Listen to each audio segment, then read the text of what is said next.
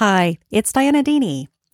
We do work with cross functional teams, or we have cross functional team meetings, but then nothing much comes from it. We don't get what it is we need for product design. Or we barely have contact with our team until after we're far along in the design, and then it blows up. Our design doesn't match with their expectations, and this is a problem. We're not getting what we need to design against before or at the time that we're designing. So, what do we do about it? Let's talk more about stepping up after this brief introduction. Hello, and welcome to Quality During Design, the place to use quality thinking to create products others love for less. Each week, we talk about ways to use quality during design and product development. I'm your host, Dianna Deeney. I'm a senior level quality professional and engineer with over 20 years of experience in manufacturing and design. I consult with businesses and coach individuals in how to apply quality during design to their processes. Listen in and then join us. Visit qualityduringdesign.com. So, we're working with our cross functional team and we're not finding value in it. We're not getting what it is we need, or worse, we're just waiting for the phase gates or technical design reviews to get their input on what it is we've been working on by ourselves for months. This is a communication problem, which then morphs into a product development problem. Let me tell you a story about a communication problem that I think that you'll be able to relate with. I was a board member on an HOA, and the HOA managed the outside of the buildings, including the roofing and the landscaping. We met quarterly, that's four times per year. One of my neighbors, one of the other homeowners, came to the fall meeting prepared with a complaint. The complaint was that there was a butterfly bush that the landscapers had planted years before, overgrowing and it was next to her front door. Now, butterfly bushes, if you're into landscaping, they are very fragrant and they attract a lot of butterflies and other things like other bees and other bugs.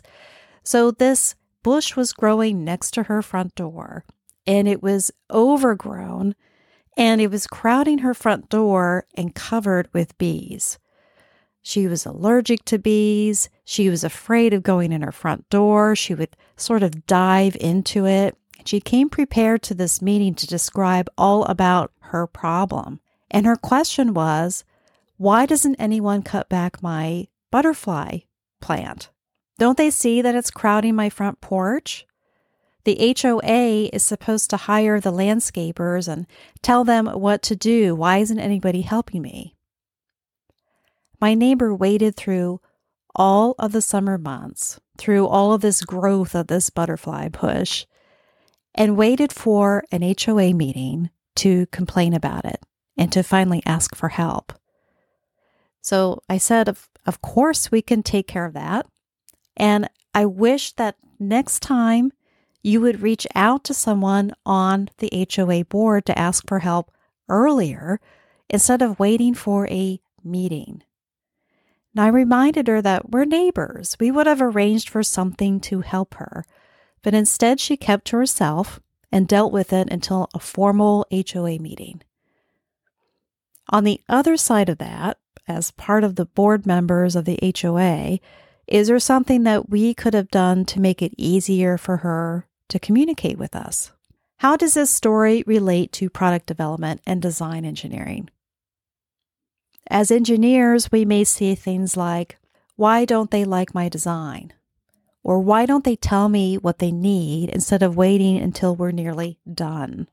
And that has to do with communication with the cross functional team, getting those design inputs.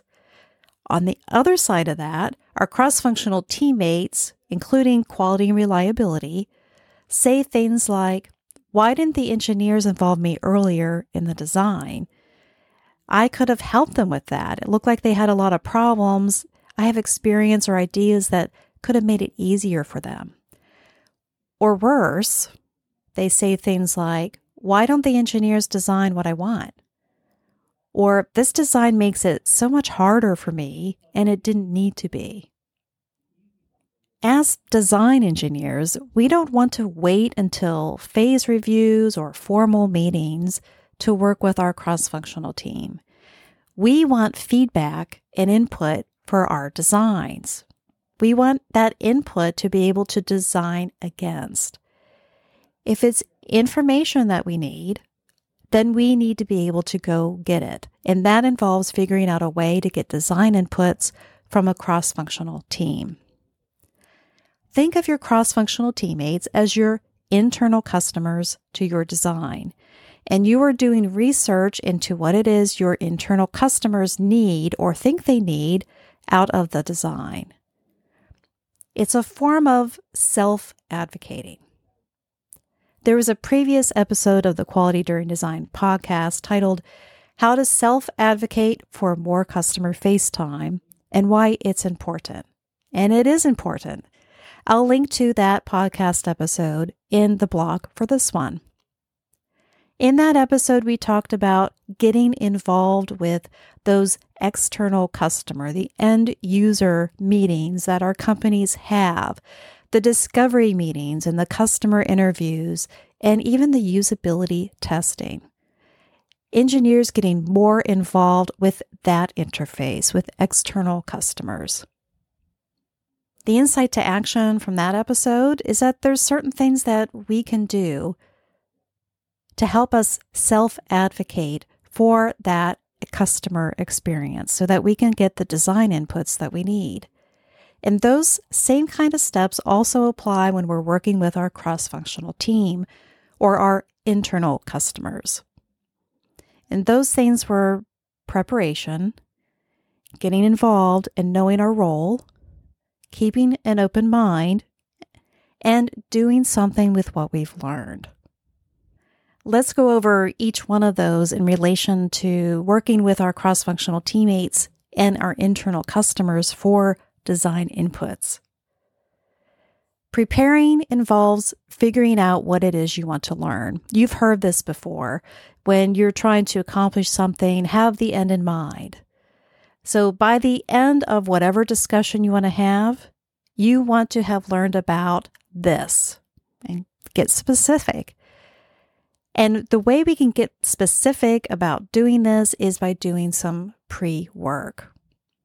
You can choose a quality tool to get started, and that will help us identify what it is we need to learn. And that quality tool can also help us facilitate the discussions with our cross functional teams. In many of the cross functional team meetings I've facilitated, there's only been a few times where I came unprepared, where I hadn't had the end in mind and I didn't do some of that pre work. And those handful of times were not very useful, or constructive. So, preparation in what it is you want to learn and what you want to get out of the discussion, and also preparation of your cross functional team to be able to discuss and have ideas about what it is you want to discuss. Both of those are very important. The second step was get involved and know our role. In the case of asking cross functional teammates or co working with them for design inputs, design engineers may want to facilitate the meeting. I mentioned using a quality tool to help with preparation. These quality tools also act as frameworks for team to work around, have discussions around. Using a quality tool like that can help you with facilitating. And you can also get help with facilitating by setting up a process. At Quality During Design, we use ADEPT align, discover, examine, prioritize, and teamwork. Those are not only steps, activities that you can take with your cross functional team as you're meeting with them, it's also the kind of things that you want to target. You want to target alignment. You want to take time to discover and examine, and you can prioritize what's important. The fourth important aspect was to keep an open mind. The most important thing to think about when you're working with your cross functional team for design inputs is this we're not looking to eliminate ideas, we're looking to develop ideas into the best solution we think there could be. Sometimes this is different than the typical engineering approach, where we do expand our thinking and look at different alternatives, but then we quickly want to narrow down and make decisions about the design, about the components, about the layout, and etc. All things engineering. When we're working with our cross functional team in order to get design inputs, we want to ensure that we have the mindset that is more open. We can handle ideas systematically with our team so that we can get maximum benefit out of it. We can do that around the quality tool that we choose. But we want to approach activities with the spirit of developing creative ideas. So, saying things like, well, that's a great idea. What can we do to make it work? Or, what is it about this idea we can use? If we approach our cross functional teamwork from a viewpoint of, I want to learn from this other person who has different experiences and viewpoints than I do, I'm going to ask them questions and gather their ideas so that we can decide together, come to a consensus on what the best solution might be for this product. The last thing is just to do something with what we've learned. I've participated in some useful meetings where things happened, decisions were made, there was a lot of consensus, everybody had aha moments. We felt good leaving the meeting. And then, I don't know, something just didn't happen with what it is we learned or what it is we developed. Nobody took the time to capture what it is we learned so that we could do something with it. Or the things that we learned, we decided there are different priorities in our day and we didn't implement what we learned. So that's the last important step of working with the cross functional team. Things are going to happen. People are going to have discussions. There's going to be a lot of ideas. You need to be able to collect that and come to a consensus of what it is you're going to do. What are you going to do with this information? Are you going to translate it into a design input? Do you need to do more investigation into something that someone brought up to even see if it's a viable solution? Is there more research that needs to be performed on a particular topic?